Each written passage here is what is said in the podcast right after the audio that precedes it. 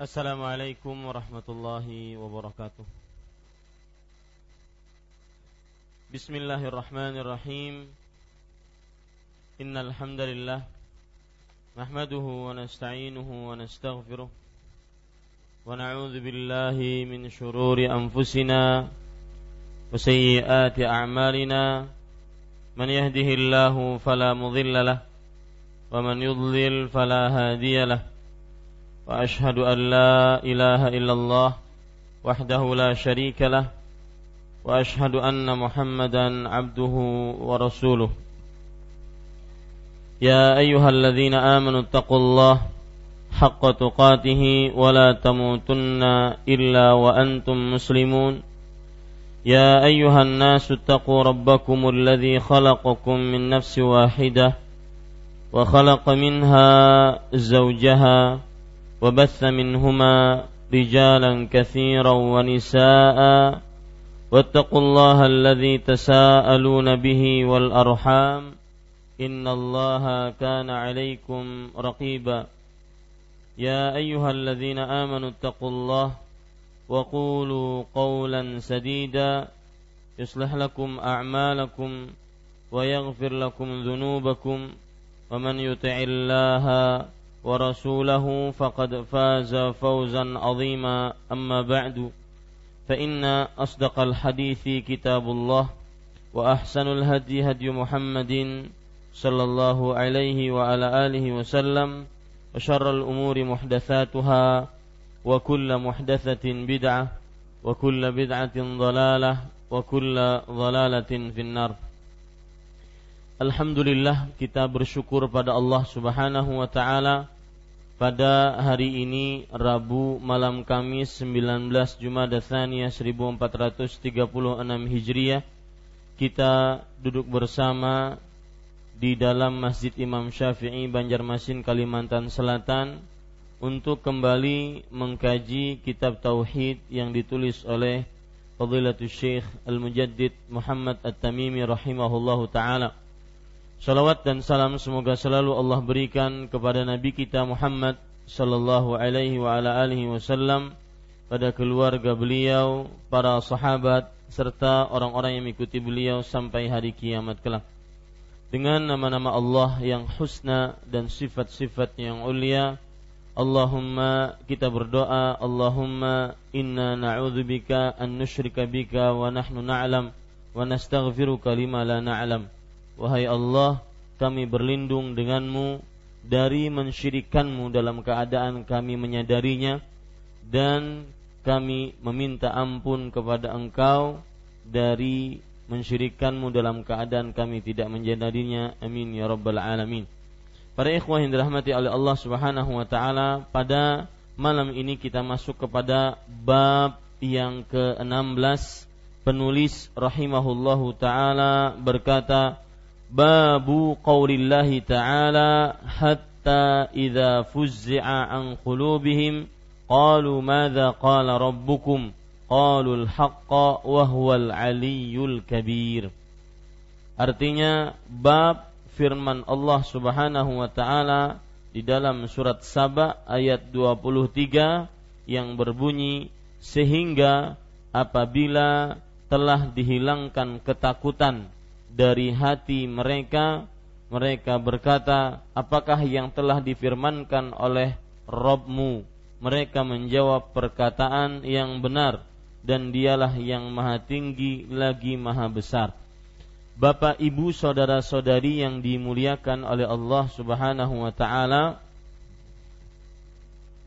Pada bab ini kalau kita lihat sebenarnya e, di kitab aslinya yang berbahasa Arab maka tidak disebutkan bab ke-16 sebagaimana yang dibaca atau tertulis dalam buku terjemahan kita.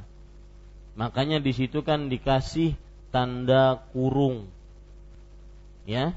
Bab ke-16 keadaan para malaikat sebagai makhluk Allah yang paling perkasa dan rasa takut mereka ketika turun wahyu dari Allah Azza wa Jal. Ini bab yang dikasih tanda kurung itu adalah dari penerjemah bukan dari penulis aslinya. Penulis aslinya menyebutkan bab firman Allah Subhanahu wa taala surat Saba ayat 23. Jadi kasih catatan di situ bahwa bab ke-16 yang diterjemahkan itu bukan dari penulis tetapi dari penerjemah dari buku aslinya yang berbahasa Arab. Yang jelas bab ini kalau kita baca terjemahannya di halaman 58 bab ke-16 keadaan para malaikat sebagai makhluk Allah yang paling perkasa dan rasa takut mereka ketika turun wahyu dari Allah Subhanahu wa taala. Sebelum saya jelaskan apa maksud bab ke-16 ini, perhatikan baik-baik bahwa bab ke-16 ini juga merupakan bukti-bukti nyata yang menunjukkan bahwa tidak ada seorang pun yang berhak dijadikan sekutu dengan Allah dalam ibadah. Saya ulangi, bab ke-16 ini juga menunjukkan bukti-bukti yang nyata bahwasanya tidak ada seorang pun yang berhak untuk dijadikan sekutu bersama Allah dalam perkara ibadah yaitu para malaikat yang mereka adalah makhluk-makhluk Allah yang paling dekat dengan Allah, paling perkasa, paling suci dari makhluk-makhluk Allah, tetap saja tidak bisa digandengkan, disekutukan dengan Allah dalam perihal ibadah. Itu maksud dari bab.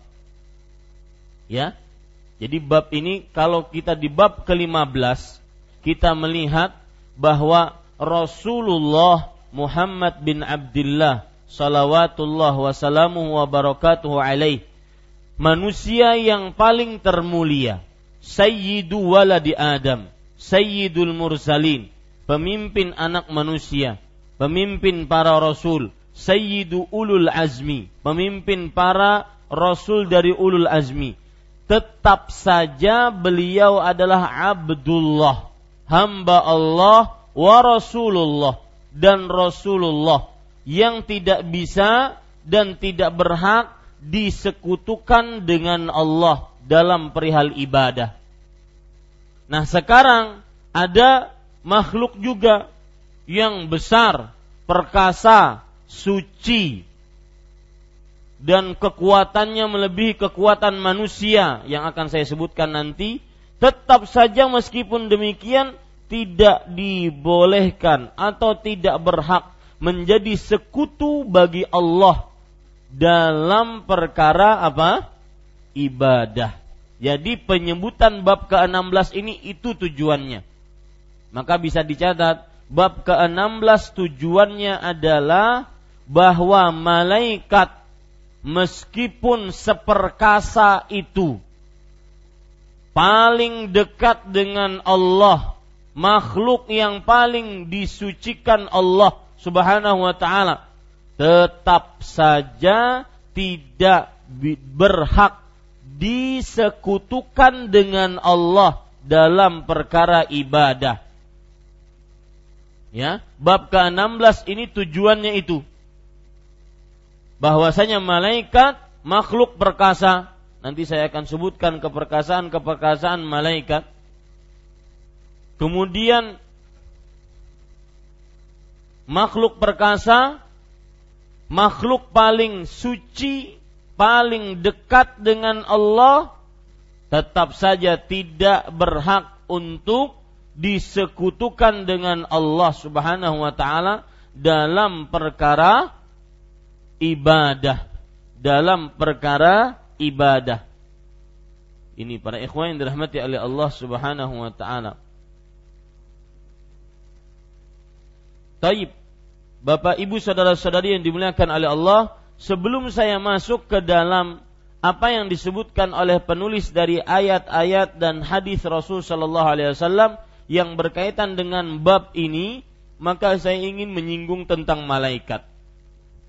Perhatikan yang ingin saya singgung hanya poin kecil yang disebutkan dalam hadis-hadis Rasul Shallallahu Alaihi Wasallam tentang keutamaan dan kebesaran para malaikat.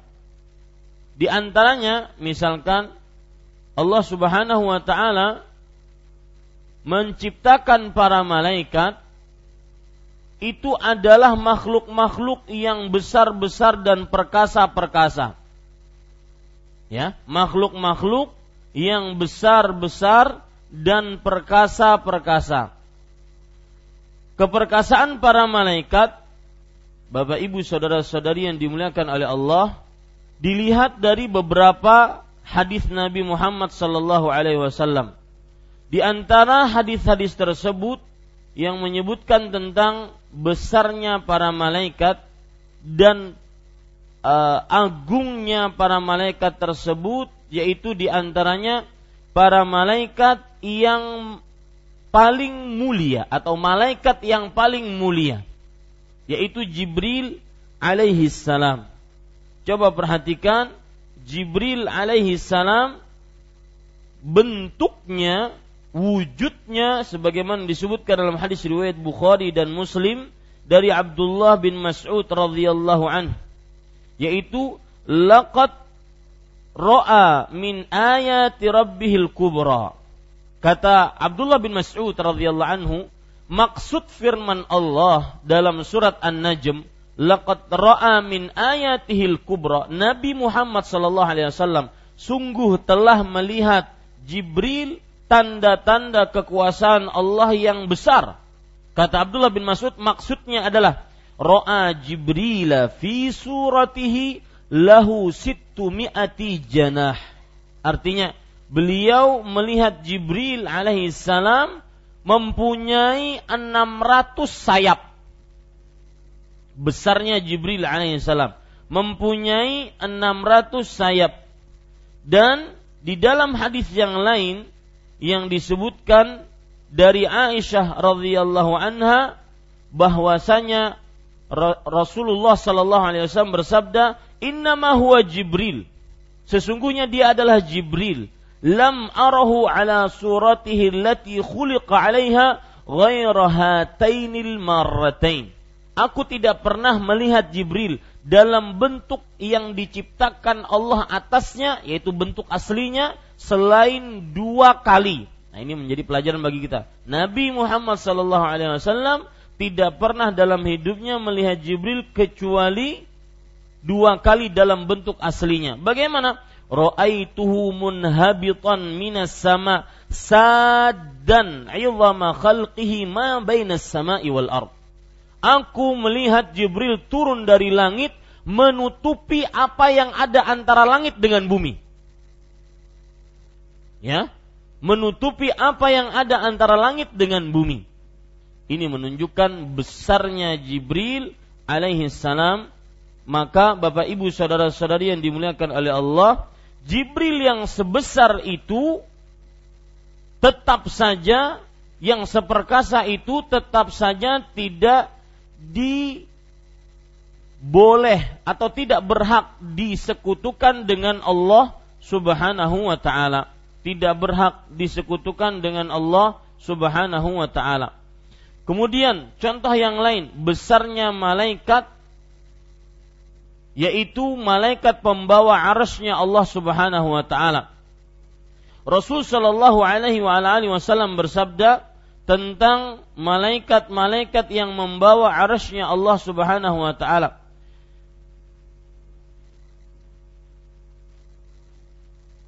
Inna ma baina syahmati udhunai ila atiqihi kama baina samai wal ard. Artinya antara enam e, antara telinga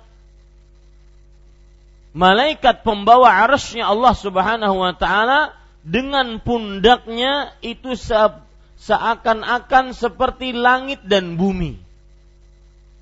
saking besarnya malaikat malaikat yang diciptakan oleh Allah Subhanahu wa taala. Besarnya malaikat tersebut tidak menjadikan kita kemudian bisa atau malaikat berhak untuk disekutukan dengan Allah Subhanahu wa taala dalam perkara ibadah. Apalagi ya, apalagi malaik uh, makhluk-makhluk di bawah para malaikat. Makanya para ulama menjelaskan bahwa ketika kita membantah bahwa malaikat saja dengan seperkasanya itu tidak boleh disekutukan dengan Allah Subhanahu wa taala dalam perkara ibadah, maka kita telah membantah semua zat yang disyirikkan dengan Allah Subhanahu wa taala. Karena malaikat makhluk yang paling besar yang diciptakan oleh Allah Subhanahu wa taala. Kalau makhluk itu tidak bisa disekutukan dengan Allah dalam perihal ibadah, apalagi makhluk-makhluk lainnya. Apalagi makhluk-makhluk lainnya. Ini para ikhwah yang dirahmati oleh Allah Subhanahu wa taala.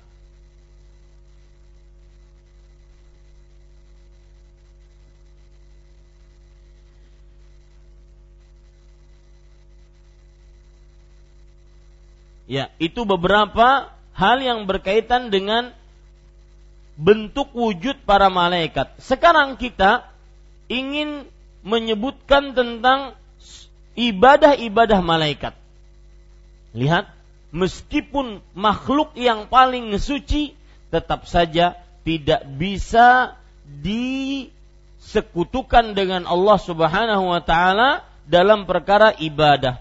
Seperti misalkan ibadahnya para malaikat dan ketika saya menyebutkan ibadah ini maka mudah-mudahan ini kita bisa mencontoh para malaikat dalam beribadah ya karena pelajaran-pelajaran yang menarik yang bisa kita ambil dari para malaikat adalah salah satunya ibadahnya para malaikat. Di antara ibadah tersebut disebutkan oleh Allah Subhanahu wa taala dalam surat Ghafir ayat 7. Allah berfirman, "Alladzina yahmiluna al-'arsy Waman haulahu yusabbihuna bihamdi rabbihim. Para malaikat pembawa arasnya Allah, aras itu adalah aras itu adalah tempat ataupun uh, arasnya Allah Subhanahu wa taala adalah sesuatu yang Allah Subhanahu wa taala ciptakan dan Allah Subhanahu wa taala beristiwa di atasnya. Saya ulangi, arusnya Allah Subhanahu wa taala adalah makhluk yang Allah Subhanahu wa taala ciptakan dan Allah beristiwa di atasnya. Makhluk yang Allah Subhanahu wa taala ciptakan dan Allah beristiwa di atasnya. Tidak bisa kita katakan dia singgah sana karena kalau seandainya singgah sana nanti kita akan masuk kepada perkara menyamakan Allah dengan makhluk-makhluknya. Makanya kita katakan arus adalah makhluk Allah yang Allah ciptakan dan Allah beristiwa di atasnya. Sebagaimana firman Allah dalam surat Toha, Ar-Rahman alal arsis dawa. Allah yang maha pengasih beristiwa di atas arsh. Taib malaikat yang membawa aras dan di sekitarnya yusabbihuna bihamdi rabbihim. Senantiasa memuji Allah Subhanahu wa taala. Senantiasa memuji Allah Subhanahu wa taala. Dan para ikhwah yang dirahmati oleh Allah Subhanahu wa taala dalil yang lain surat Asy-Syura ayat 5 wal malaikatu yusabbihuna bihamdi rabbihim. Para malaikat mereka bertasbih memuji Allah Subhanahu wa taala. Surat Asy-Syura ayat 5. Ayat yang lain, surat Al-Anbiya ayat 20. Allah Subhanahu wa taala berfirman tentang ibadahnya para malaikat yang perlu kita contoh. Yusabbihuna al-laila wan nahara la yafturun. Lihat, ya. Yusabbihuna al-laila wan nahara la yafturun. Artinya para malaikat bertasbih malam hari. Tidak disebutkan di malam hari, tetapi bertasbih malam hari.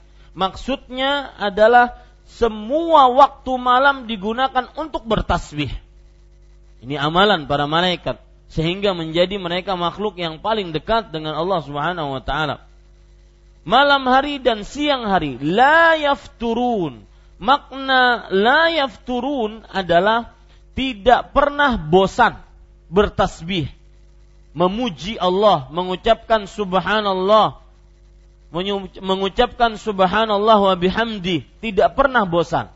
Maka ini amalan-amalan para malaikat yang bisa mendekatkan dirinya kepada Allah Subhanahu wa taala. Patutlah kita contoh ya, subhanallah wa bihamdi bahkan termasuk zikir pagi dan sore mengucapkan subhanallah wa bihamdi man qala hina yusbih mi'ata marrah subhanallah wa bihamdih huttat khatayahu walau kanat mithla zabadil bahar.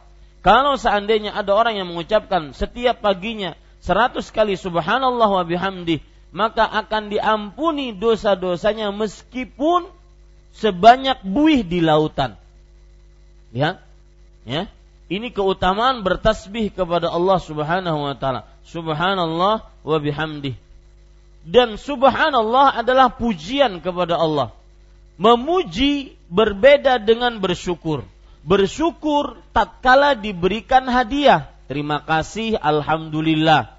Tetapi memuji baik dapat hadiah ataupun tidak tetap kita puji. Karena Allah kita puji karena kesempurnaan zatnya, keindahannya dan pemberiannya. Sedangkan kita bersyukur kepada Allah tatkala diberi tatkala diberi nikmat oleh Allah Subhanahu wa taala saja. Itu bedanya pujian dengan bersyukur. Dari sisi ini memuji lebih utama dibandingkan bersyukur. Karena memuji tidak menunggu nikmat dari Allah, tetap kita puji Allah.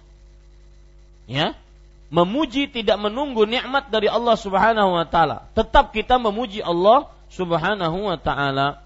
Nah, ini ibadah yang patut kita contoh yang dilakukan oleh para malaikat yaitu mereka senantiasa bertasbih, mengucapkan subhanallah, memuji Allah malam hari. Para ulama mengatakan bahwa ketika Allah berfirman dalam surat Al-Anbiya ayat 20 tadi, lihat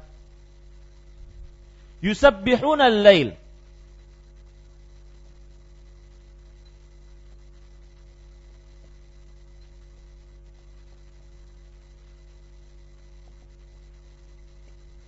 Beda dengan firman Allah beda dengan perkataan kalau seandainya yusabbihuna fil lail.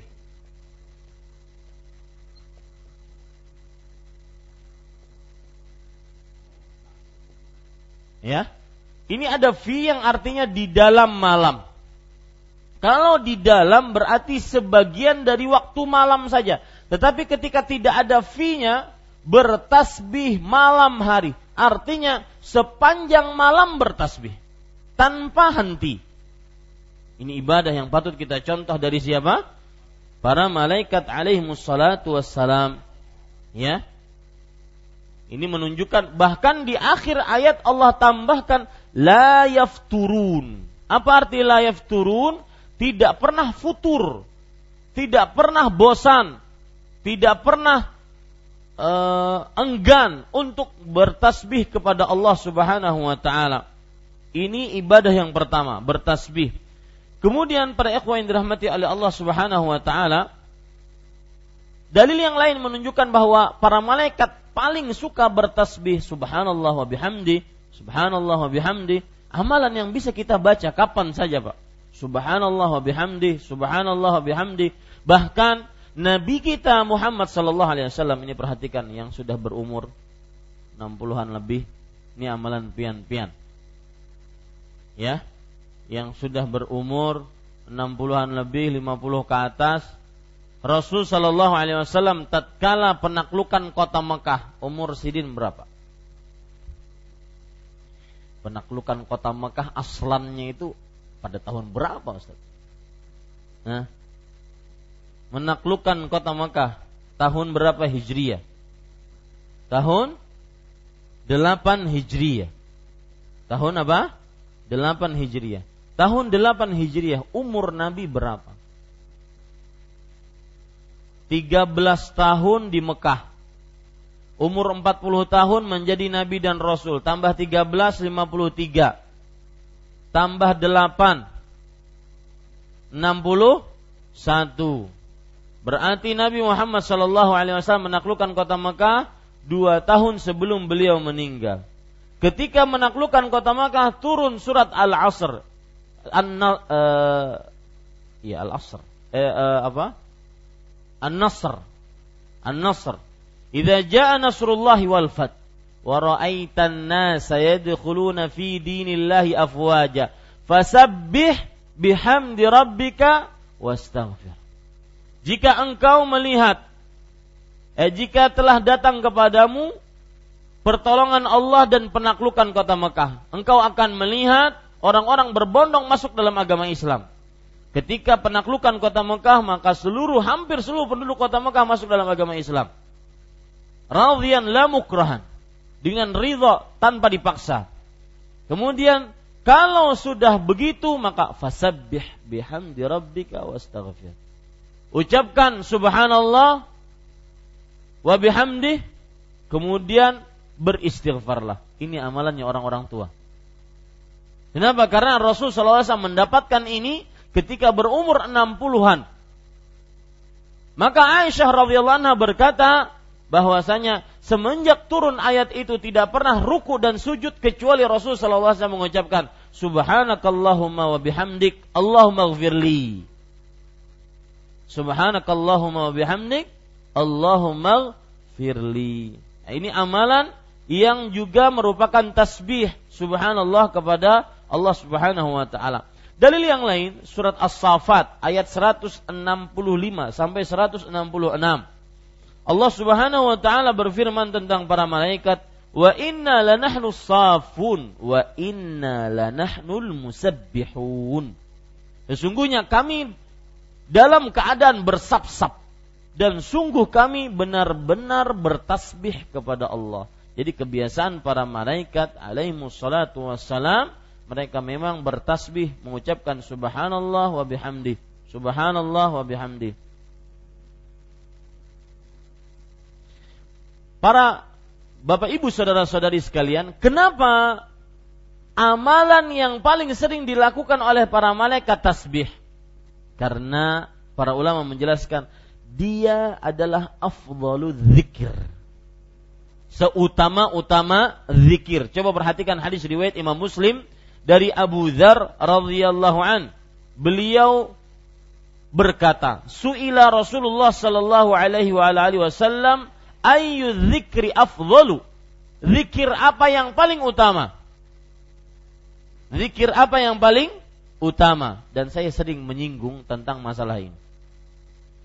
Gaya hidup para sahabat Kenapa mereka sampai mendapatkan ridho Allah? dan ridho tersebut berujung surganya Allah.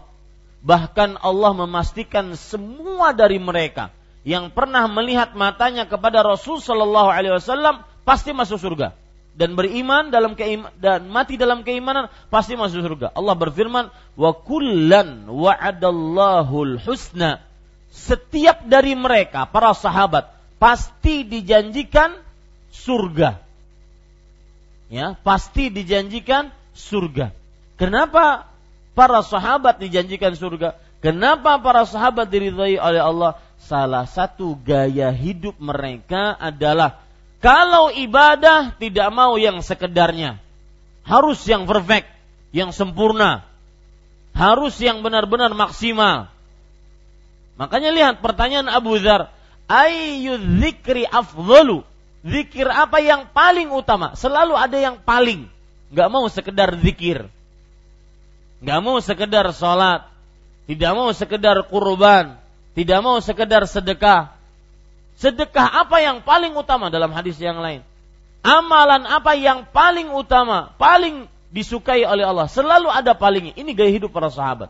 Maka untuk urusan akhirat, bergaya hiduplah seperti ini.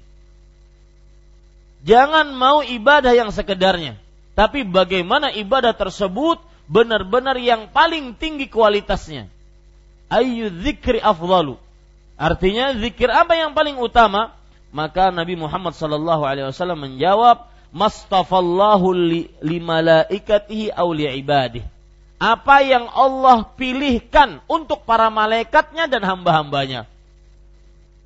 Jadi memang ini amalan yang dipilih pilihan Allah Subhanahu wa taala. Apa itu?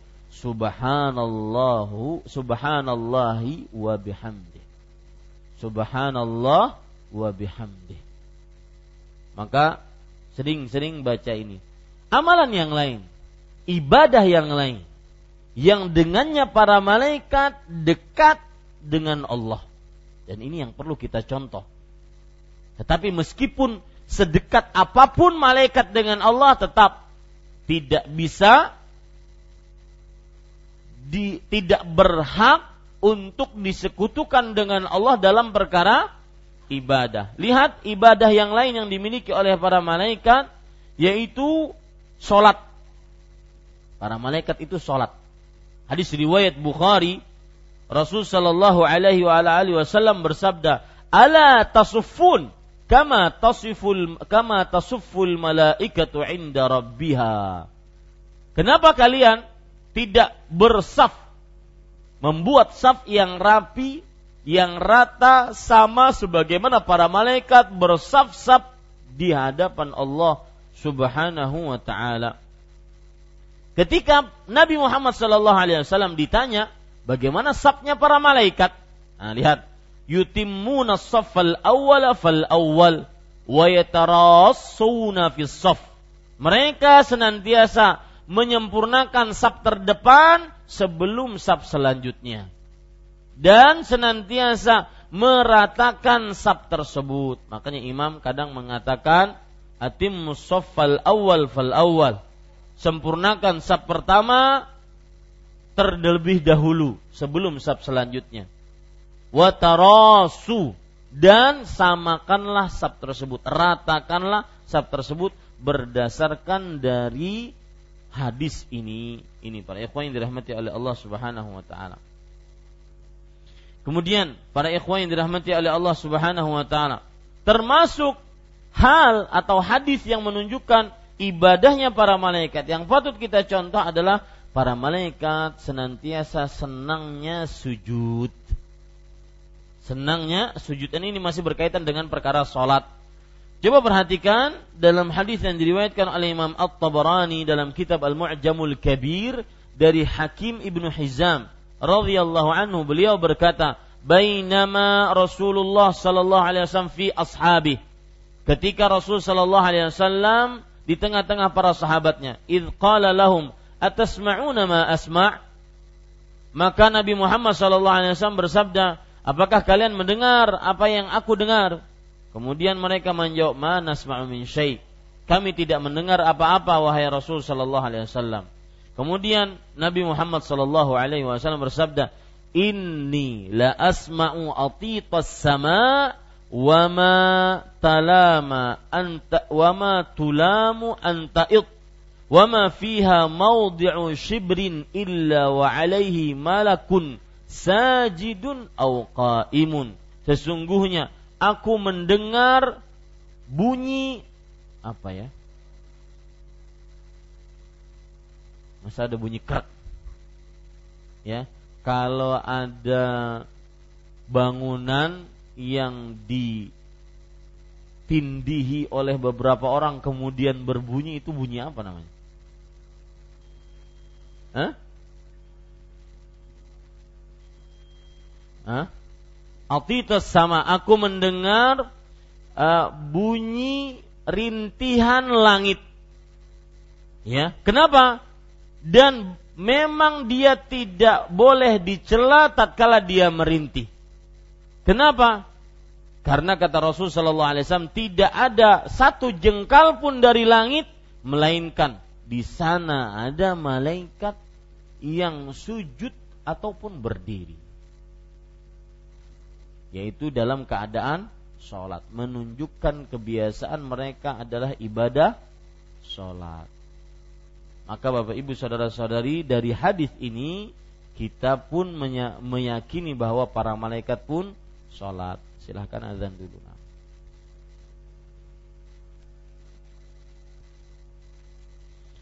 Ya, kita lanjutkan Bapak Ibu saudara-saudari yang dimuliakan oleh Allah. Ibadah yang dilakukan oleh malaikat juga adalah haji. Jadi mereka sholat, mereka juga haji. Dalil yang menunjukkan akan hal ini, Bapak Ibu saudara-saudari yang dimuliakan oleh Allah Subhanahu wa taala, yaitu hadis tentang Al-Baitul Ma'mur yang disebutkan di dalam kitab Sahih Bukhari dan Sahih Muslim. Disebutkan di dalam hal itu, "Tsumma rufi'a rafa'a bi ilal baitil ma'mur." Kemudian aku diangkat ke Baitul Ma'mur. Jadi kalau di bumi ada Al-Ka'bah Al-Musyarrafah, kemudian di langit ada Al-Baitul Ma'mur. Yaitu rumah yang makmur dalam bahasa Indonesianya. Saya lanjutkan hadisnya wa idza huwa yadkhulu kulla yaumin sab'una alfan la ya'uduna ilaihi akhiru ma alaihim.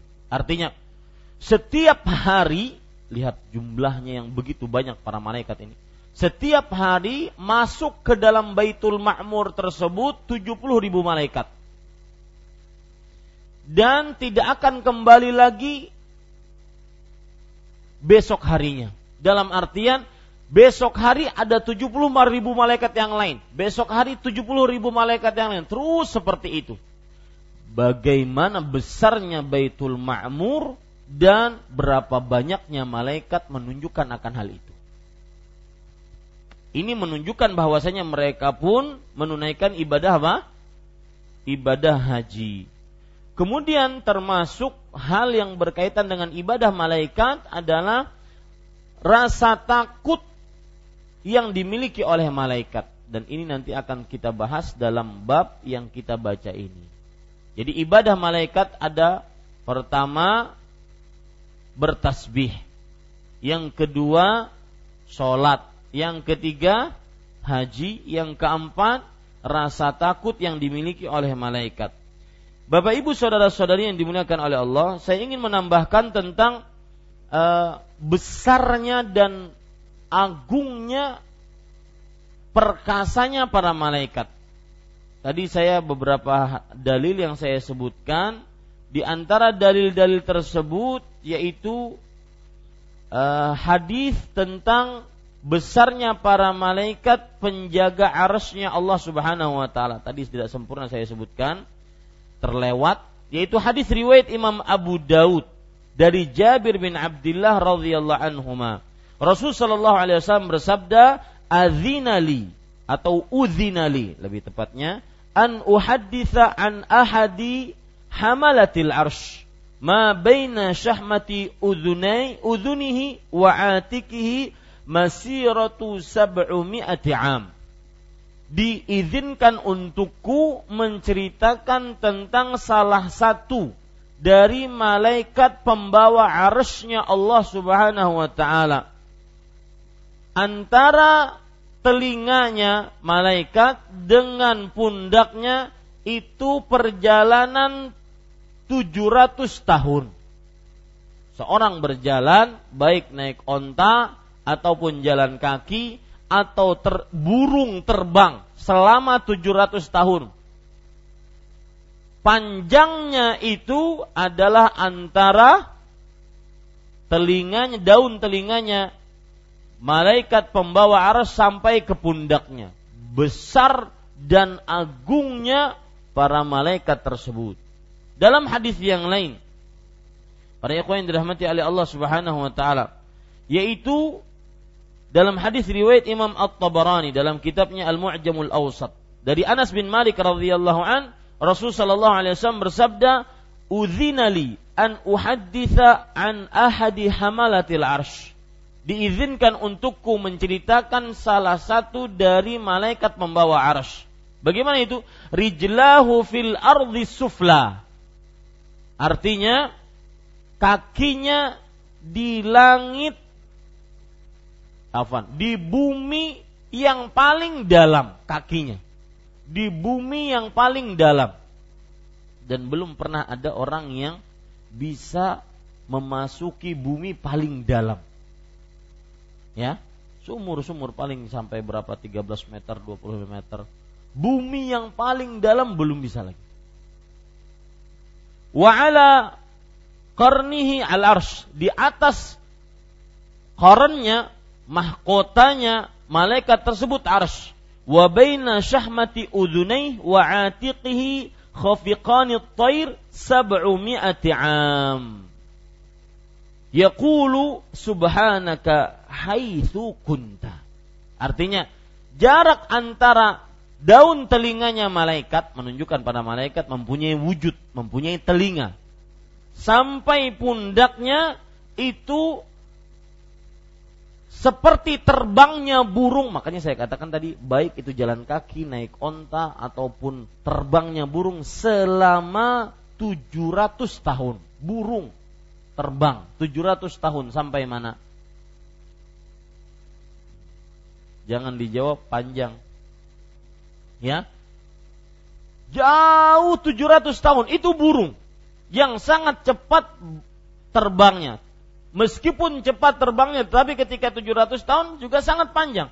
Itu jarak antara daun telinganya malaikat dengan pundaknya. Selama itu sebesar itu malaikat masih mengucapkan subhanak haitsu kunt. Maha suci engkau ya Allah di mana pun engkau berada. Ini para ikhwan yang dirahmati oleh Allah besarnya malaikat. Kemudian Bapak Ibu saudara-saudari yang dimuliakan oleh Allah Subhanahu wa taala poin selanjutnya sebelum kita baca ini semua mukaddimah tentang malaikat karena malaikat ini banyak sekali faidahnya Poin selanjutnya yang kita ingin e, bahas tentang malaikat yaitu amalan-amalan yang sangat disenangi oleh malaikat. Saking senangnya malaikat mendoakan orang yang mengamalkan amalan ini. Amalan-amalan yang saking disenangi oleh para malaikat. Kita saja, Pak. Saya sebelum saya sebutkan amalannya, kita saja kalau seandainya ada orang saleh yang kira-kira dia soleh, kira-kira e, doanya diterima, kita sangat sering minta doa kepada beliau-beliau. Ini bagaimana makhluk yang paling suci, paling dekat dengan Allah, kalau berdoa tentunya dikabulkan oleh Allah. Nah, di sini ada amalan-amalan yang apabila seseorang mengamalkannya, malaikat akan mendoakan orang tersebut mendapatkan kebaikan, berkah, rahmat dari Allah Subhanahu wa taala. Apa amalan tersebut? Yang pertama menjadi pengajar kebaikan untuk orang lain. Dan ingat menjadi pengajar ini tidak mesti harus jadi ustadz, kiai, ya, tidak mesti harus jadi kiai semiliar umat, tidak.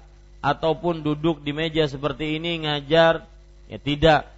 Mengajari kebaikan untuk orang lain. Apa pun status Anda termasuk di dalamnya amalan ini hadis yang menunjukkan akan hal itu yaitu hadis riwayat Imam At-Tabarani dan riwayat Imam Tirmidzi dari Abu Umamah Al-Bahili radhiyallahu an Rasul sallallahu alaihi wasallam bersabda innallaha wa malaikatahu hatta namlata min juhriha wa hatta al-huta fil bahri la yusalluna ala muallimin nasal khaira. Sesungguhnya Allah dan para malaikat sampai semut di dalam lubangnya, sampai ikan di dalam lautan, sungguh benar-benar bersolawat atas orang-orang yang mengajari manusia kebaikan. Maka pantas memang Rasul Shallallahu bersabda, "Man salaka tariqan yaltamisu fihi ilman sahhalallahu lahu bihi tariqan ilal jannah." Barang siapa yang menempuh sebuah perjalanan menuntut ilmu, Allah akan mudahkan dia jalan menuju surga. Kenapa dimudahkan? Lihat, Allah bersolawat, malaikat bersolawat, semut bersolawat. ikan solawat atas orang tersebut. Pantas memang akhirnya Rasul Shallallahu Alaihi Wasallam bersabda, "Man yuridillahu bihi khairan yufaqihu fid Barang siapa yang diinginkan kebaikan oleh Allah, maka Allah pasti akan memahamkan agama kepadanya. Kenapa? Karena dengan paham agama, dia akhirnya mengajarkan agama tersebut kepada orang lain. Akhirnya dengan begitu Allah bersalawat atasnya, malaikat bersalawat atasnya, binatang-binatang bersalawat atasnya. Atas seseorang yang mengajarkan kebaikan untuk orang lain. Sekarang ada permasalahan di dalam hadis ini, yaitu Allah ber solawat. Malaikat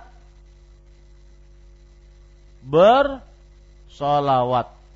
Para makhluk dari manusia dan binatang bersolawat.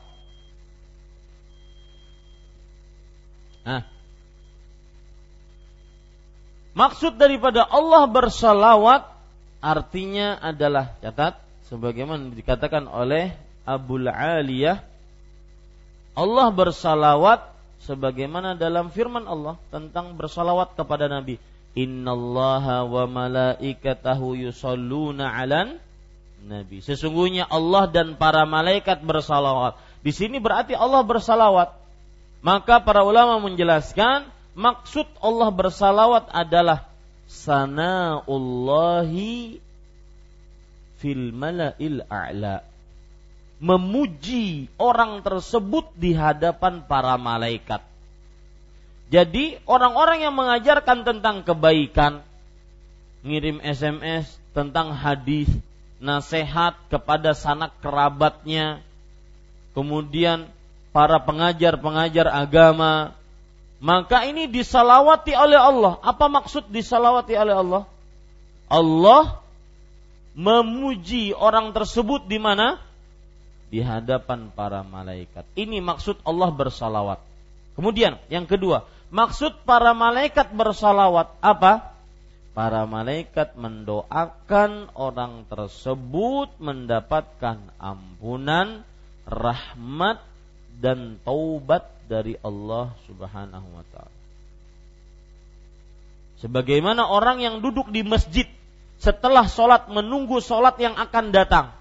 Maka para malaikat mendoakan dengan tiga doa. Allah maghfirlah warhamhu wa tub. Ya Allah, ampuni dia, rahmati dia, dan berikan taubat atasnya. Ini maksud para malaikat bersalawat. Adapun para makhluk bersalawat seperti kita bersalawat atas Nabi. Ya ayyuhalladzina amanu sallu alaihi wa sallimu taslima wahai orang-orang yang beriman bersalawatlah atasnya yaitu atas nabi apa maksud para makhluk sampai para malaikat bersalawat. Maksudnya yaitu mendoakan.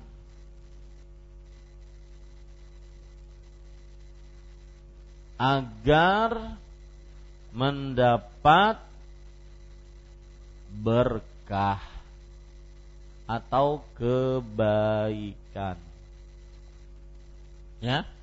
Malaikat bersalawat mendoakan agar mendapat apa tadi?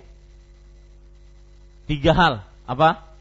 Ampunan, rahmat, taubat. Sedangkan Allah bersalawat maksudnya adalah apa? Allah memuji orang tersebut di mana? Di hadapan para malaikat. Ini ini salah satu amalan yang bisa mendatangkan doanya para malaikat. Dan Pak, ingat baik-baik.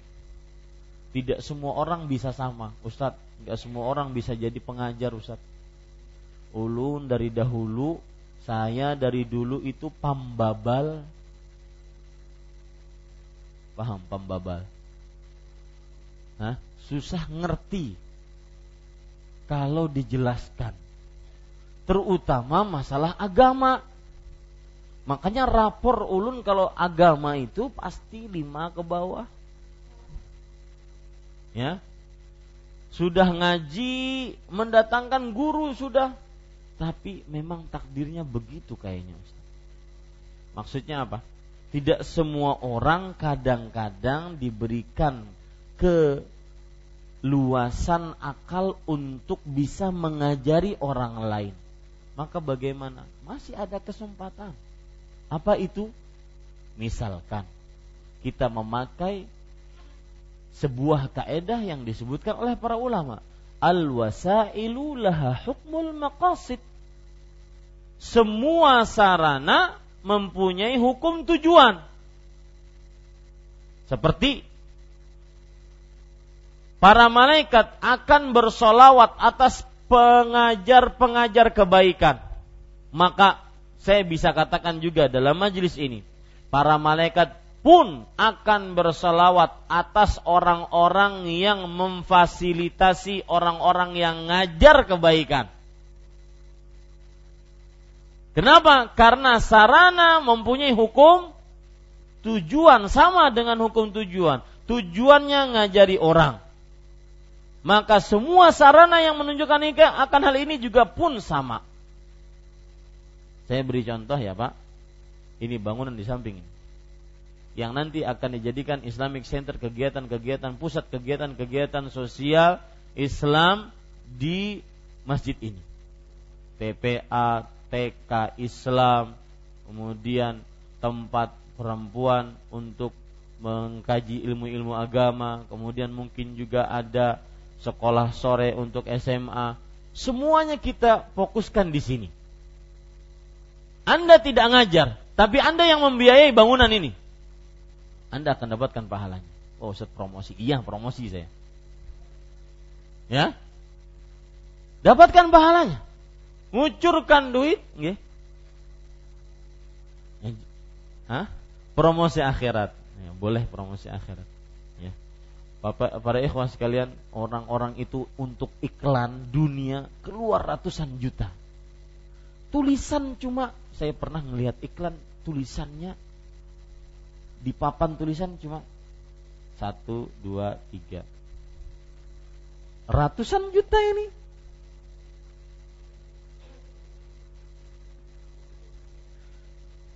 Satu, dua, tiga. Saya bertanya kepada kawan-kawan waktu itu. Ya akhi, saya bilang, lihat. Orang bikin iklan ngapain itu satu, dua, tiga. Gak ada manfaatnya sama sekali. Maka kawan saya mengatakan, berarti kamu sudah termakan iklan. Itu yang diinginkan oleh dia. Dan itu perkara dunia. Bahkan ada marketing khusus untuk iklan. Dibayar mahal yang nulis satu dua tiga ini dibayar mahal. Ya, itu untuk perkara dunia. Kita sekarang untuk urusan akhirat. Maka ya jangan sungkan-sungkan untuk meluangkan rezekinya kepada bangunan tersebut, Bapak Ibu, saudara-saudari yang dimuliakan oleh Allah. Ya, kita lanjutkan.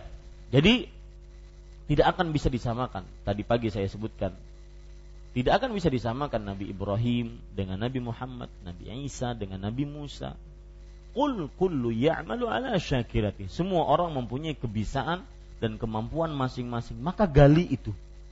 Apa yang Anda bisa? Sudah saya ulun gali, kededa juga pinanya bisa nulun nih. ada pasti. Ya, pasti ada. Maka Bapak Ibu saudara-saudari yang dimuliakan oleh Allah, gali sarana yang bisa kita menjadikan didoakan oleh para malaikat. Yang kedua, yaitu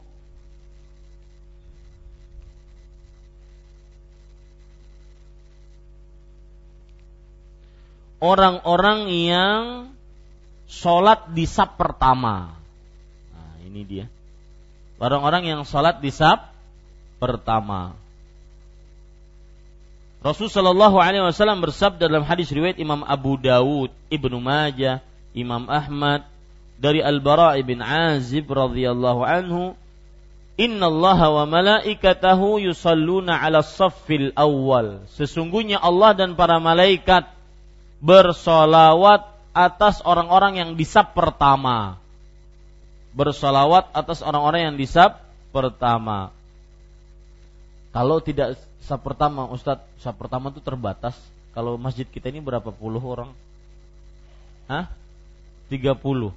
Terbatas teh. Ulun sudah datang setengah jam tapi sudah kehibak juga. Gimana? Maka jangan sedih. Ya. Islam itu agama rahmat. Rahmatan lil alamin. Coba perhatikan hadis riwayat Tirmidzi, "Innallaha wa malaikatahu yusalluna ala saffil muqaddam." Sesungguhnya Allah dan para malaikatnya bersalawat atas saf-saf yang depan. Mudah-mudahan saf satu dua pun masuk. Tiga bedanya kan masuk. Baik, kemudian Bapak Ibu saudara-saudari yang dimuliakan oleh Allah, termasuk amalan yang bisa mendatangkan doanya para malaikat, yaitu orang yang menunggu solat setelah solat menunggu salat setelah salat. Dalam hadis riwayat Imam Abu Dawud dan An-Nasai dari Abu Hurairah radhiyallahu an bahwa Nabi Muhammad sallallahu alaihi wasallam bersabda, "Al malaikatu tusalli ala ahadikum ma dama fi musallah alladhi shalla fi ma lam yuhdith au yuqsim, uh, au yuqsim Allahumma lahu Allahumma arhamhu artinya Para malaikat bersolawat atas salah seorang dari kalian selama dia berada di tempat sholatnya yang dia sholat di dalamnya selama belum berhadas. Jadi syaratnya sebelum belum berhadas. Nah ini mun yang sering keluar angin ngalih dapat pahala nih. Ya selama belum apa? Berhadas. Kemudian para malaikat berdoa Allah maghfirlahu warhamhu. Ya Allah ampuni si fulan rahmati si fulan. Selama itu Pak. Ya. Kemarin waktu pengajian di Masjid Talim Ar-Rahmat Saya ditanya dengan pertanyaan yang aneh luar biasa. Sampai sekarang masih terheran-heran saya dengan pertanyaan itu eh, Saya mempunyai teman atau suami waktu itu ditanya Susah untuk diajak ke pengajian Kenapa susah? Karena ilmunya itu-itu aja Ya akhi subhanallah. Coba lihat. Sekarang kita duduk dari mulai habis maghrib sampai isya. Azan kita lewatkan. Kemudian nunggu. Sampai nanti iqamah. Berapa doa malaikat Allah maghfirlahu Allah mar Allah marham. Dalam riwayat yang lain utub alaih dan berikan taubat atasnya. Yang berdoa siapa? Para malaikat. Sebagian orang yang mensyirikkan Allah Subhanahu wa taala terutama di pekuburan-pekuburan. Mereka beranggapan kami tidak pantas untuk berdoa. Kenapa? Kami banyak dosa. Makanya kami datang ke pekuburan yang dianggap keramat. Dianggap wali, dianggap orang-orang soleh. Agar nantinya orang soleh ini kami sampaikan hajat kami karena mereka dekat dengan Allah maka mereka sampaikan kepada Allah Subhanahu wa taala. Tentunya ini tidak diperbolehkan karena Allah tidak butuh protokoler. Ya. Dan ini kebiasaan orang-orang Arab jahiliyah yang menjadikan perantara antara dia dengan Allah. Sebagaimana disebutkan dalam Al-Qur'an, "Ma na'buduhum illa liyuqarribuna ilallahi zulfa." Kami tidak menyembah berhala ini, tetapi hanya untuk mendekatkan diri kami kepada Allah. Sekarang yang berdoa malaikat. Zat makhluk yang sangat dekat dengan Allah Subhanahu wa taala. Maka kurang apa lagi? Maka heran sampai tak heran bagaimana kok bisa orang menjauhi majelis ilmu gara-gara yang diajari cuma itu-itu saja. Dan ini kejadian dua kali. Sebelumnya saya juga pernah dicurhati oleh seorang suami. Ustadz, saya bawa istri itu. Ketika tadi di kamar setelah Ustadz ngisi kajian, waktu itu daurah ceritanya kajian intensif dua hari. Istri ngomel. Apa itu ceramahnya? Cuma gitu-gitu doang. Ya, tidak ada ngajak kita bagaimana supaya kita kaya, bagaimana supaya solusi untuk mendapatkan rezeki yang banyak. Maka subhanallah itu yang kemarin mengilhami saya menulis sebuah tulisan wahai istriku apa salah saya? Apa salah suami kalau seandainya dia lebih dekat dengan majelis ilmu, lebih dekat membaca Al-Quran, lebih suka sholat berjamaah, lebih suka dengan sunnah-sunnah Rasul Sallallahu Alaihi Wasallam. Ini para ikhwah. Jadi bersyukurlah anda, saya saya sering saya katakan, bersyukurlah anda ketika anda mendapatkan istri yang sudah mulai ikut mengaji dan tidak membangkang atas perintah anda untuk ikut dalam majelis-majelis ilmu yang di dalamnya dibacakan ayat suci Al-Quran dan hadis-hadis Rasul Shallallahu Alaihi Wasallam. Amalan yang ke empat, yang bersahur. Tatkala sebelum berpuasa. Dalam hadis riwayat Imam Ibnu Hibban dalam kitab dan juga Al-Mu'jamul Awsat yang ditulis oleh Imam At-Tabarani dari Abdullah bin Umar radhiyallahu anhu Rasul sallallahu alaihi wasallam bersabda Inna Allah Ta'ala wa malaikatahu yusalluna 'alal mutasahhirin. Sesungguhnya Allah dan para malaikatnya bersolawat atas orang-orang yang bersahur, makan sahur. Ya, ini termasuk daripada amalan yang disolawati oleh para malaikat. Kemudian termasuk dari amalan yang mendatangkan salawat para malaikat adalah bersalawat atas Nabi Muhammad sallallahu alaihi wasallam. Dalam hadis riwayat Imam Ahmad dari Amir ibn Rabi'ah radhiyallahu an.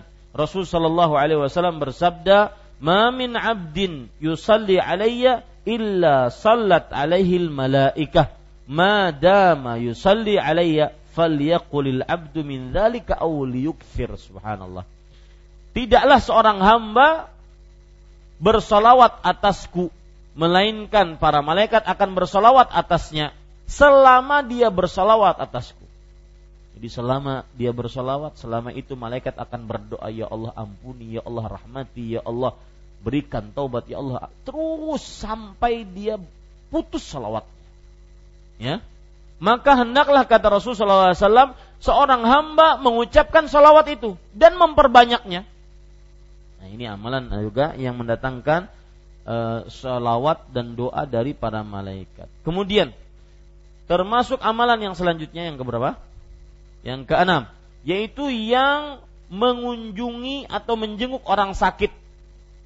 Mengunjungi atau menjenguk orang sakit.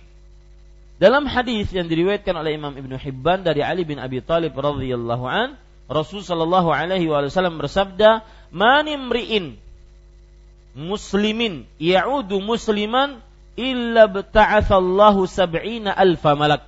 Yusalluna alaihi fi ayyi sa'atin nahari kana hatta yumsi wa ayyu sa'atil laili kana hatta yusbih. Subhanallah. Tidaklah seorang muslim mengunjungi menjenguk muslim dalam keadaan sakit melainkan Allah akan mengutus 70 malaikat yang bersolawat atasnya baik di waktu siang sampai sore atau di waktu malam maksudnya kalau menjenguknya pagi maka dia akan disolawati didoakan oleh para malaikat sampai sore. Berarti ini amalan-amalan para dokter amalan para perawat ya. Banyak berikhtisab dari amalan ini. Luar biasa didoakan disolawati oleh para malaikat setiap hari siang ataupun malam. Ini para ikhwah yang dirahmati oleh Allah Subhanahu wa taala Ya, itu yang bisa saya sampaikan kajian kali ini tentang para malaikat. Belum sempat kita membaca apa yang ada di dalam kajian eh, di dalam kitab bab yang ke-16 mudah-mudahan amalan-amalan tersebut bisa kita amalkan sehingga kita didoakan oleh para malaikat. Amin ya rabbal alamin. Saya cukupkan. Wa sallallahu nabiyana Muhammad. Walhamdulillahi rabbil alamin. Nah silahkan jika ada yang ingin bertanya, Tes, memperjelas. Nah, ya Ustaz, sebelum masuk ke sesi pertanyaan, pertanyaan, ini ada beberapa pengumuman dari tim dakwah. Eh, selamat datang kami ucapkan kepada para jamaah yang baru bergabung, yang baru hadir malam ini di masjid kita, Masjid Imam Syafi'i Banjarmasin. Ada beberapa kegiatan yang sudah berjalan dan akan berjalan. Yang pertama, kami umumkan kepada para jamaah hari Ahad nanti, insya Allah kita sudah mulai e, melanjutkan pelajaran kelompok tahsin Quran. Jadi kami persilahkan kepada Bapak Ibu yang sudah mengikuti placement test minggu lalu untuk hadir dan melihat atau mengikuti e, pembelajaran sesuai dengan kelompoknya. Sebelum hari Ahad nanti akan kita tempel di luar pembagian kelasnya insya Allah. Kemudian kepada para jamaah yang belum ikut atau belum mendaftar bisa langsung datang nanti pada hari Ahad. Nanti di sana ada satu pengajar atau dua yang khusus untuk uh, tes awal lagi. Jadi silahkan semuanya free. Silahkan uh, kepada para jamaah untuk berhadir. Kemudian yang kedua, kita akan ada tablik akbar tanggal 17 sampai 19 April di Masjid Imam Syafi'i semua. Nanti yang datang insya Allah adalah Ustadz Abu Ubaidah Yusuf Asidawi. Beliau adalah pimpinan redaksi dari majalah Al-Furqon Dan beliau adalah pengajar di Mahat Al-Furqon e, Gresik. Silakan Bapak Ibu dan para jamaah untuk menyiapkan waktunya dari sekarang untuk bisa berhadir Nanti di sana kita akan ada bazar Di bazar nanti ada Insya Allah ada cek kesehatan gratis, kemudian tersedia berbagai macam kebutuhan. Dan nanti insya Allah juga akan ada door prize. Door prize-nya masih kami simpan dulu Pak ya. Kemudian eh, hari ini nanti seperti biasa akan kami bagikan beberapa lembar daftar untuk Ikhwan dan Ahwat. Ada untuk pendaftaran yang belum menerima buku Tauhid, bisa didaftar di sini dan ada yang pendaftaran untuk yang nomor HP-nya mungkin belum bisa menerima SMS kajian atau ingin menerima SMS kajian, silahkan didaftar lagi. Akan kami bagikan. Kemudian eh, kami juga membuka kesempatan bagi Bapak Ibu untuk memberikan donasi untuk tablik akbar. Bisa langsung memberikan kepada panitia atau kepada kami di sini eh, agar kegiatan berjalan dengan lancar. Baik, eh, selanjutnya demikian eh, dari kami boleh untuk uh, kita lanjutkan dengan sesi tanya jawab. Ya, silahkan jika ada yang ingin bertanya.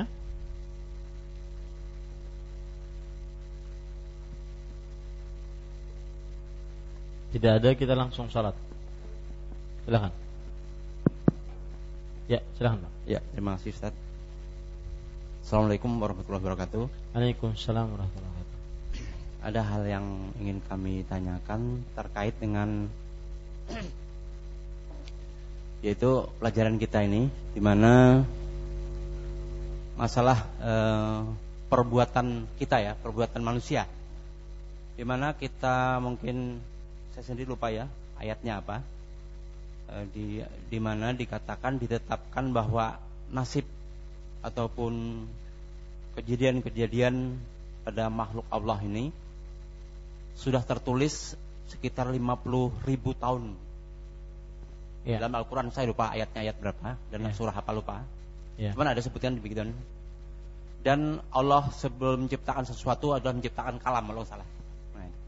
Nah, di sini kan berarti mungkin kaitannya dengan takdir mungkin Ustaz ya. Takdir. Nah, saya tanyakan di sini uh, terkait dengan usaha manusia. Manusia kan wajib berusaha ya terkait dengan ingin meraih suatu apa keinginan sesuatu ya. Akan tetapi takdir Allah sudah jelas. Nah, di di mana sudah ditulis di Lauh Mahfuz katanya gitu ya. Nah, ini gimana manfaat usaha manusia ini dengan takdir Allah atau hubungannya? Mungkin sementara itu dulu Ustaz. Ya. Assalamualaikum warahmatullahi wabarakatuh. Waalaikumsalam warahmatullahi wabarakatuh. Jazakumullahu khairan atas pertanyaannya dan semoga kita diberikan kepemahaman dalam agama sehingga bisa mengamalkan agama ini dengan baik dan benar. Maka jawabannya eh, sebelum saya jawab pertanyaan ini persis seperti yang ditanyakan oleh para sahabat Nabi radhiyallahu anhum kepada Rasulullah sallallahu alaihi wasallam. Mereka bertanya, "Ya Rasulullah, hal jaffatis suhub wa rufi'atil aqlam?" Wahai Rasulullah, apakah penulisan di dalam kitab Lauhul Mahfud itu penanya sudah diangkat dan lembarannya sudah kering? Maka kata Rasulullah SAW, Jaffatis suhub wa rufi'atil aklam. Artinya, penanya sudah diangkat, sebagaimana yang Bapak sebutkan tadi. Yang pertama kali diciptakan oleh Allah adalah pena. Kemudian Allah berkata kepada pena tersebut, "Uktub." Qala wa. Kemudian pena mengatakan, "Apa yang aku tulis?" Kemudian Allah berfirman, "Uktub maqadir al-khalaiq." Tulislah takdir-takdir seluruh makhluk. Jadi penanya sudah diangkat, lembaran di Lauhul Mahfuz sudah kering. Artinya takdir-takdir kita baik yang kecil atau yang besar sedetil-detilnya sampai saya sekarang bergerak seperti ini seperti ini itu sudah ada di dalam kitab Al-Lauhul Mahfuz. Sampai akhir kita si fulan masuk surga mudah-mudahan kita semua di dalamnya. Si fulan naudzubillah masuk neraka sudah ditakdirkan oleh Allah. Nah, kalau begitu kata para sahabat, fafimal amal untuk apa beramal? Dalam bahasa Bapak tadi, bagaimana hubungannya amal dengan takdir? Itu bahasa kita sekarang. Kalau para sahabat bertanya, kalau begitu ngapain kita beramal? Nah, maka jawabannya sama seperti yang dijawab oleh Rasulullah. Saya pun akan menjawab seperti yang dijawab oleh Rasulullah SAW. Nabi menjawab Shallallahu Alaihi Wasallam, "I'malu fakullun muyassarun lima khuliqalah." Beramallah kalian karena setiap sesuatu dimudahkan atas apa yang ditakdirkan untuknya. Apa maksudnya? Beramallah. Sekarang kita kan tidak mengetahui takdir kita apa. Jangan berpikir perkara takdir itu kita mengetahui apa yang ada dalam dalam lauhul mahfuz. Karena kita tidak mengetahui maka beramallah karena seseorang akan dimudahkan sesuai dengan apa yang telah ditakdirkan untuknya. Kalau kita beramal, maka berarti takdir kita itu karena kita tidak akan pernah tahu takdir kita kecuali setelah kita mengerjakannya. Kesalahan sebagian orang dalam perkara takdir adalah dia memikirkan seakan-akan dia punya ilmu tentang takdir. Saya sudah penghuni neraka, kalau gitu ngapain beramal? Siapa yang tahu? Saya sudah penghuni surga, kalau begitu tenang-tenang saja. Nah, ini kesalahan dalam memikirkan takdir. Jadi yang paling bagus yang dijawab oleh Rasulullah, beramallah. Berbuatlah beramal. Beramal baik karena itu berarti takdir kita. Nah, seperti itu. Kenapa? Karena sampai Rasulullah bahkan para malaikat tidak mengetahui apa yang ada dalam kitab Allahul Mahfuz. Jadi itu yang sikap yang paling bagus dalam memahami takdir. Nah nanti ada timbul pertanyaan Ustadz. Ustadz, kalau begitu manusia itu dipaksa atau memiliki kekuasaan sendiri. Misalkan, saya sekarang ngangkat pulpen. Ini saya dipaksa ngangkat atau saya punya kekuatan sendiri? Apa faedahnya? Atau apa permasalahannya yang kita kita ambil dari sini? Kalau orang bermaksiat, dia itu sedang dipaksa Allah maksiat karena berarti sesuai dengan takdirnya dia maksiat atau dia sedang menggunakan kemauannya untuk bermaksiat sehingga dia dianggap berdosa. Karena kalau seandainya kita katakan bahwasanya dia dipaksa berarti dia gak berdosa. Kenapa?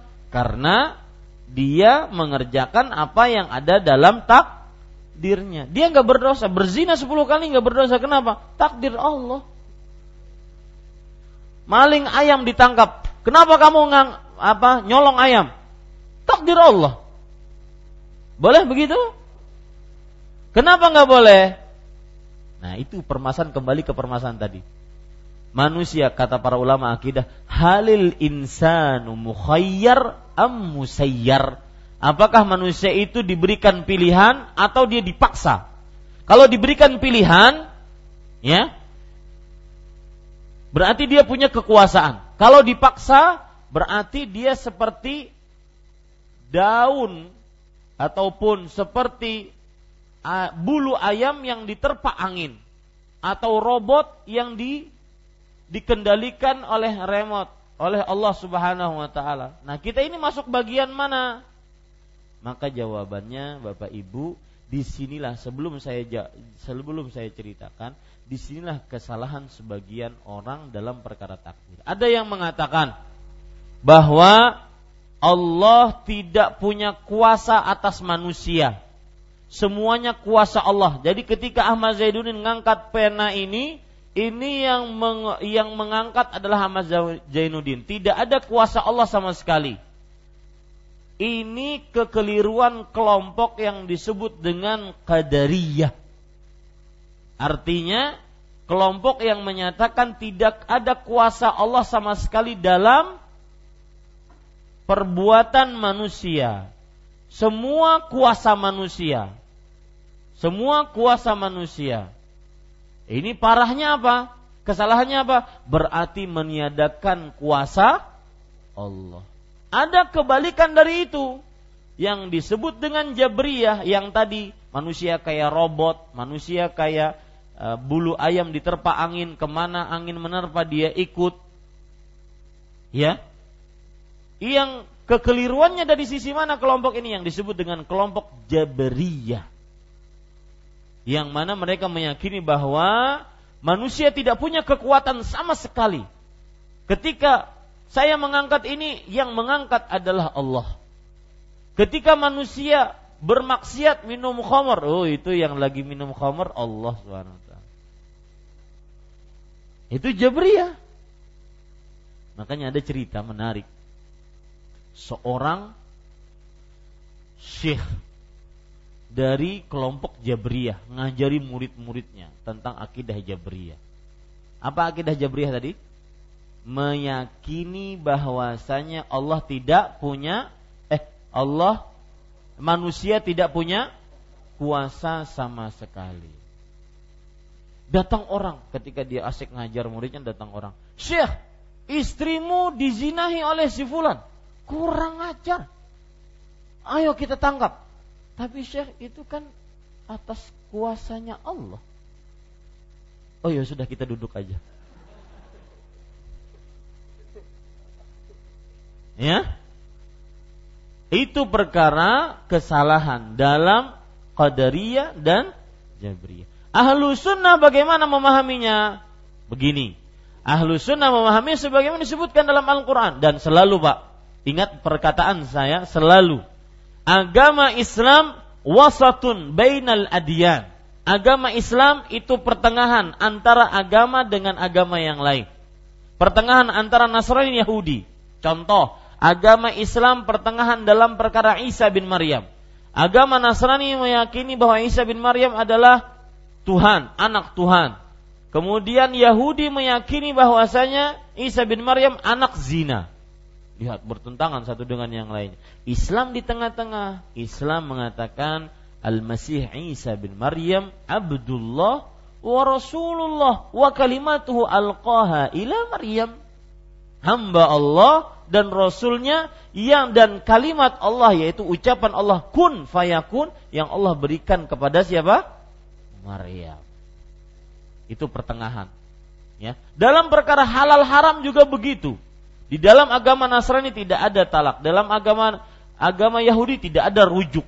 Di dalam agama Islam ada talak, ada rujuk. Nah, begitu pula ketika agama Islam berada di pertengahan antara agama dengan agama, agama yang terlalu berlebihan, agama yang terlalu meremehkan, begitu pula ahlus sunnati wal jamaah berada di antara pertengahan antara kelompok yang terlalu mere, me, berlebihan dengan terlalu meremehkan. Al-Qadariyah Qadariyah mereka terlalu berlebihan dalam perkara kekuasaan manusia. Bahwasanya Allah tidak punya kuasa sama sekali. Manusia yang punya kuasa. Kemudian Jabriyah terlalu meremehkan kuasa manusia. Manusia nggak punya kuasa. Yang punya kuasa hanya Allah ahlu sunnah di pertengahan. Apa maksudnya? Wa ma tasha'una illa an yasha Allah Rabbul Alamin. Tidaklah kalian berkehendak berkuasa kecuali itu di bawah kuasa siapa? Allah. Nah, itu pendapat ayat keyakinan ahlu sunnah wal jamaah. Jadi tatkala manusia bermaksiat, pantas nggak disiksa? Kenapa? Karena dia punya pilihan. Dan pilihannya itu masih di bawah kuasa siapa? Allah. Menurut pendapat Jabriyah, nggak pantas disiksa. Kenapa? Karena dia nggak punya pilihan. Dia dipaksa.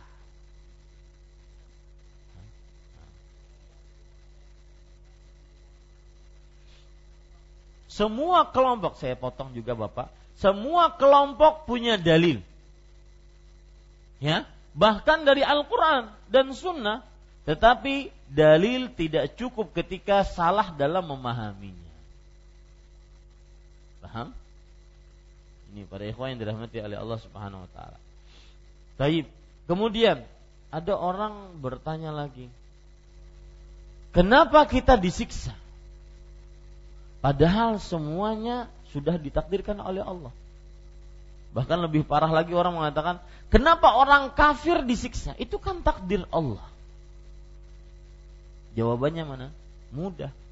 Satu, Allah telah menyediakan semua sarana agar dia beriman, tapi dia masih memilih kekafiran. Salah dia. Apa sarana yang Allah telah sediakan? Satu, Allah Subhanahu wa taala menurunkan Al-Qur'an. Tibyan likulli syai', hudan lil muttaqin. Penjelas segala sesuatu, petunjuk bagi orang bertakwa. Yang kedua, Allah mengutus para rasul yang menjelaskan mana jalan yang baik, mana jalan yang buruk. Wa anna hadza sirati mustaqiman fattabi'uh. Ini jalanku yang lurus, maka ikutilah. Ya. Yang ketiga, Rasulullah uh, Rasulullah SAW mempunyai sahabat yang mereka menjelaskan tentang kebenaran, tentang agama yang benar. Maka kemudian dengan segala macam sarana tersebut dia masih menyimpang. Salah siapa di sini? Salah yang nyimpang. Semua sarana Allah telah sediakan untuk dapat hidayah. Fa'alhamaha fujuraha taqwa. Allah memberikan petunjuk kepada jalan yang baik, jalan yang buruk dia memilih jalan yang buruk. Salah siapa di sini? Salah manusia. Maka di sinilah sering uh, ujung-ujungnya nanti para ustadz mengatakan tidak boleh bersandar dengan takdir dalam masalah maksiat. No, ujung-ujungnya ke situ. Permasalahan awalnya dari sini tadi. Kenapa? Misalkan orang berzina ditangkap satpol pp Kenapa Anda berzina? Takdir Allah, Pak. Maka di zaman Umar bin Khattab ada seorang yang e, mencuri. Kenapa mencuri? Takdir Allah. Naqta' yadaka biqadarillah. Kalau begitu kita potong tanganmu juga juga juga dengan takdir Allah. Ya. Ini. Kemudian kekeliruan selanjutnya yang sering digunakan orang dalam masalah takdir adalah sering bersandar dengan takdir dalam perkara akhirat ibadah. Tapi tidak mau bersandar dengan takdir dalam perkara rezeki. Umur 40 50 tahun punya hafalan Al-Qur'an cuma tiga kul. Kenapa pian? Hafalannya sedikit aja? Takdirnya saya tanya pinanya kayak ini. Hah? Nah ini para ikhwan yang dirahmati oleh Allah Subhanahu wa taala. Coba dalam masalah rezeki. Mau dia berkanda Kenapa tidak turun begawi? Takdir Allah kalau seandainya Allah kasih rezeki datang kalau kadang-kadang tidak mungkin orang seperti itu. Pasti kerja, usaha. Ya. Maka para ikhwan yang dirahmati oleh Allah ini kekeliruan manusia.